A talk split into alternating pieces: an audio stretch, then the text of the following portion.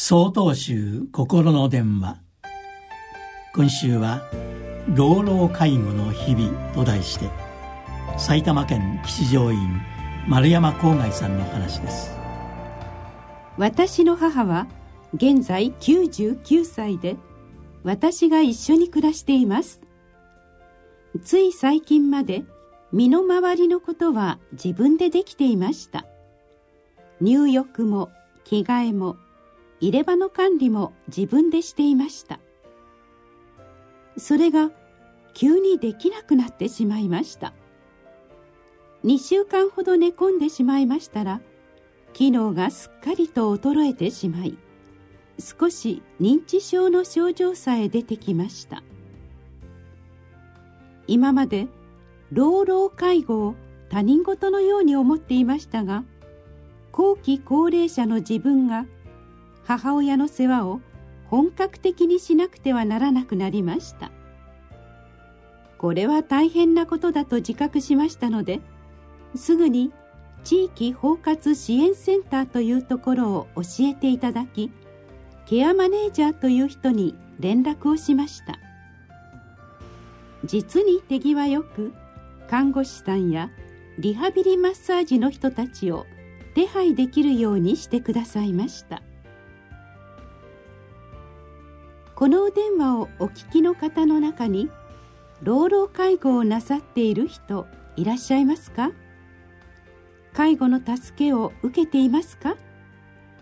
一人で頑張りすぎないでくださいね。永遠に続く介護ではありません。いつか霧のあることですからそれぞれの状況に合わせた介護の方法を研究してみてくださいね。そして親より先に自分が倒れてしまわないようになさってくださいね。お母さんどうぞお先にお願いします。と実はそっと一人でつぶやいたりしていますがいいじゃありませんか。このくらいの気持ちがあっても。時々は何か頼まれても聞き流すこともあります。私はすべて完璧にしようと思っていません。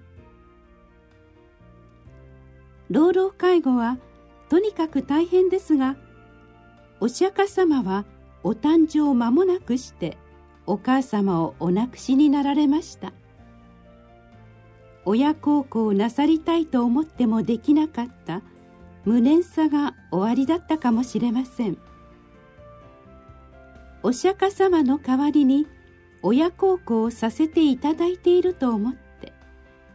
また今の自分がこうしてあることを思い介護という法音業をさせていただいていると考えてみてはいかがでしょうか。